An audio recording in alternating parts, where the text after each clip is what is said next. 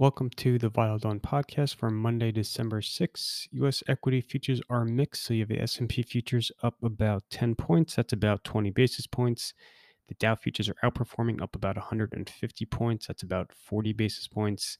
Nasdaq futures are underperforming. They are down about 37 points. That's about 23 basis points. So so far the setup is similar to what you saw last week. You continue to see underperformance in growth, momentum, tech, um, I suspect it will continue. I've been writing a lot about why I suspect it will happen over the last few days, and it's all in the piece. It's all in the weekend pieces as well. Um, but I continue to think you're going to see that unfold going forward. On the news front, the headlines around COVID and the new variants were positive from a health perspective. Specifically, you continue to see mounting, mounting evidence suggesting that this new variant is much less um, virulent versus its, pri- its predecessors as far as causing um, you know severe symptoms. So while cases are increasing, and it does seem to be incredibly um, contagious, you are not seeing the a commensurate increase in hospitalization, suggesting that symptoms are much more mild um, than than some of the prior waves that we've seen. You also continue to see anecdotal evidence that um, vaccines do provide a considerable degree of protection, especially vaccines plus boosters against severe illness. Um, unclear the protection um, that it provides against infection. We're still waiting for some of those precise numbers to, to get reported by health organizations and drug companies. Um, but I do think the the news around kind of severe illness is encouraging and positive. However, as far as translating that into stocks, again, you continue to have this dilemma in markets whereby positive macro news um, is not necessarily a positive for markets, specifically because of the Fed's evolved reaction function about how it is interpreting new news around um, COVID and and and the uh, state of the pandemic. And so, to me, that is really the single most important macro development of the last week and a half. It's not the emergence of this new variant; it's how the Fed is treating it.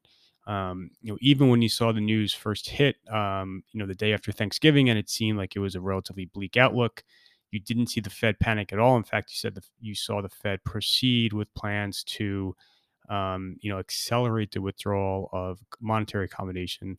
The jobs report on Friday, the headline net job additions figure was disappointing, but if you dig beneath the surface, um, it was a relatively healthy report, especially on the household survey. We saw a, over half a million jobs added in the month. You also saw a huge decline in the unemployment rate.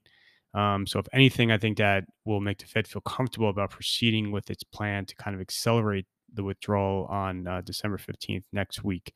Um, so that's kind of the setup again. So rates are biased higher. You're seeing rates move up this morning. You're seeing tech remain for sale and underperform. Um, and that's really, again, the dilemma that's been characterizing markets um, for the last week and a half. You know, ironically, again, as you start to see the pandemic wane, it's not necessarily going to be a net positive for markets given what's happening with rates um, and given the um, enormous weighting of tech stocks in the market. So those are kind of the main themes and trends for this morning. In China, you did see the PBOC come out at 4 a.m. and cut um, bank reserve re- ratio requirements. It's certainly not negative. Um, you know, you could argue it's coming a little bit earlier than anticipated. You did have Chinese officials come out late last week and suggest that you were going to see a triple R cut. Most analysts has have been penciling in a triple R cut at some point over the next quarter or so. Um, you know, so the fact that it's occurring is not necessarily all that shocking. It's also not a huge positive, in my opinion, either. This is mainly a liquidity tool. Um, it's not necessarily representative of an easing of overall monetary policy. And um, it does look like you could see an a uh, Evergrande default occur imminently. So if anything, this is China's getting ahead of that piece of news, which is obviously going to be unsettling to markets. Um, you know, so I think in aggregate, the the triple R cut is is kind of neutral to maybe slightly positive, but certainly um, no reason to kind of rush out and buy stocks. You saw the S and P futures tick higher for about five minutes, and then and then came for sale uh, when that hit. So again, I wouldn't get all that excited about the China news on the on the um, Triple R front. You did see Chinese officials over the weekend come out and downplay the risk of a broad delisting wave um, on the wake of the Didi news from Friday.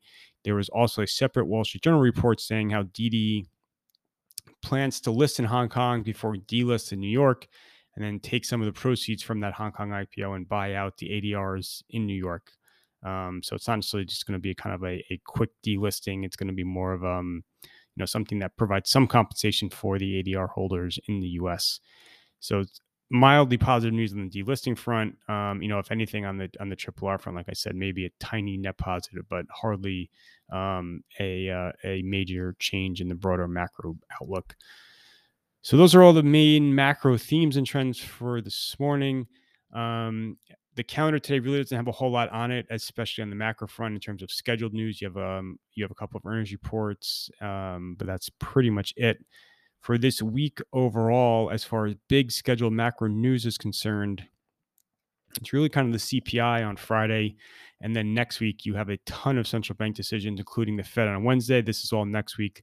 Fed on Wednesday the 15th, the BOE on Thursday the 16th, the ECB on Thursday the 16th, the BOJ on Friday the 17th, and a bunch of others. So huge monetary week next week.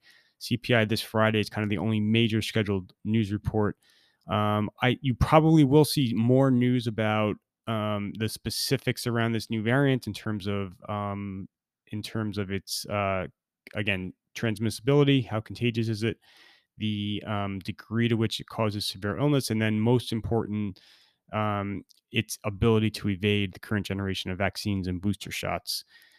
Um, and then, as far as Washington is concerned, just quickly, you know, again, I think markets for the most part um, are going to ignore some of the brinksmanship and and headlines that you see out of Washington. We're now kind of in the debt ceiling stage um, after they dealt with shutdown risk um, I suspect you will see a debt ceiling solution.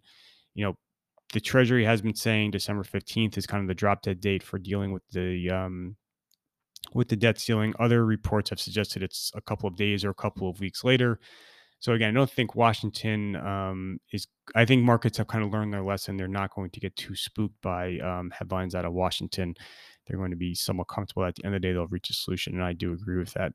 Um, and those are kind of all the main themes and trends for today. There's a lot of other news out. Um, I put out a bunch of macro pieces over the last several days, so I have links to everything in the piece. And that is the Vital Dawn podcast for Monday, December 6th. Thank you for listening.